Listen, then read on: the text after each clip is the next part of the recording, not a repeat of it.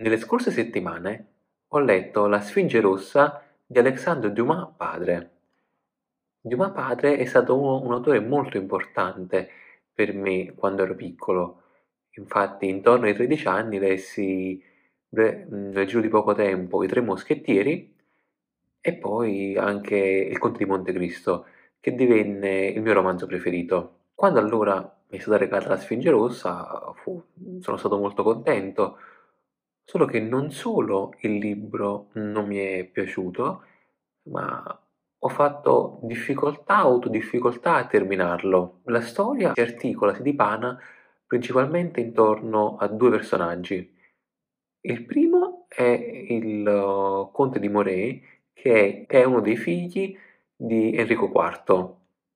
E proprio uh, diciamo, intorno alla morte del defunto re Enrico IV si articola una trama quasi da, da, da, da giallo e che però coinvolge quello che è il vero grande protagonista dell'opera, e cioè Armand, duca di Richelieu. Ministro di Re Luigi XIII, Richelieu è pronto a ordire e sventare intrighi e a distruggere i suoi nemici. Gode di una rete di informatori che lo tiene al corrente su tutto quello che succede dalle strade di Parigi fino alle camere della regina. Al tempo stesso è anche un cardinale, e quindi una mano ordisce intrighi e l'altra lava i peccati. Intorno al conte di Moray, pertanto, ruotano le trame per lo più galanti, mentre intorno al cardinale Richelieu quelle prettamente politiche.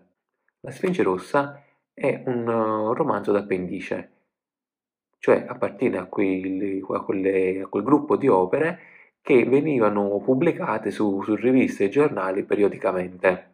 Dumas era pertanto pagato a riga, e cioè questo lo portava a, a scrivere tanto e in maniera continua, doveva essere incessante nella sua produzione per poter guadagnare. Questo ha comportato una grandissima asimmetria tra i due protagonisti. Il conte di Moret e le sue vicende, pertanto, dal mio punto di vista avrebbero potuto occupare molte meno pagine e sono per lo più un riempitivo per aumentare il volume dell'opera.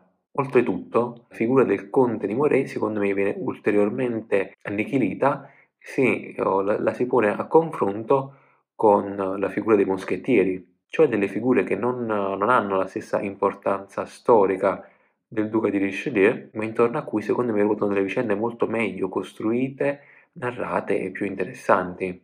Dumas quindi in quest'opera secondo me è stato vittima dell'incessantismo cui era, era chiamato per poter guadagnare, per, per, per, poter trarre un profitto. Ed è un, diciamo, questo è un problema secondo me attuale. Se consideriamo allora uh, la produzione di contenuti sui social, uh, in genere si può vedere che per essere rilevanti occorre essere incessanti e quindi sempre presenti. Il pubblico deve avere sempre a disposizione un contenuto nuovo. Al tempo stesso io credo che l'incessantismo possa essere difficilmente scisso da una qualsiasi attività eh, che si vuole rendere il proprio lavoro e cui, da cui si voglia quindi trarre un profitto.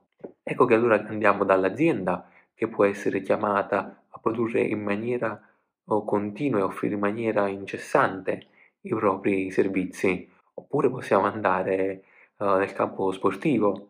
E qui mi vengono in mente gli allenamenti estenuanti di Kobe Bryant, iper meticoloso nel cominciare i suoi allenamenti tutti i giorni alle 4 del mattino. Oppure in, uh, in musica mi viene da pensare a Paganini. E in, in campo scientifico, allo stesso modo, Enrico Fermi se non si fosse dedicato tutti i giorni al, allo studio, alla risoluzione di problemi di fisica, non sarebbe potuto essere uno uh, dei più grandi fisici di sempre. Pertanto io credo che l'incessantismo non qualifichi in maniera automatica un lavoro, cioè non ci dice automaticamente se un lavoro è qualcosa di, di buono oppure no, è qualcosa credo da cui non si possa prescindere nel proprio lavoro. In alcuni casi poi il risultato è la Sfinge rossa che si fa magari fatica a terminare di leggere e in alcuni casi il risultato può essere un, un capolavoro come il Conte di Montecristo.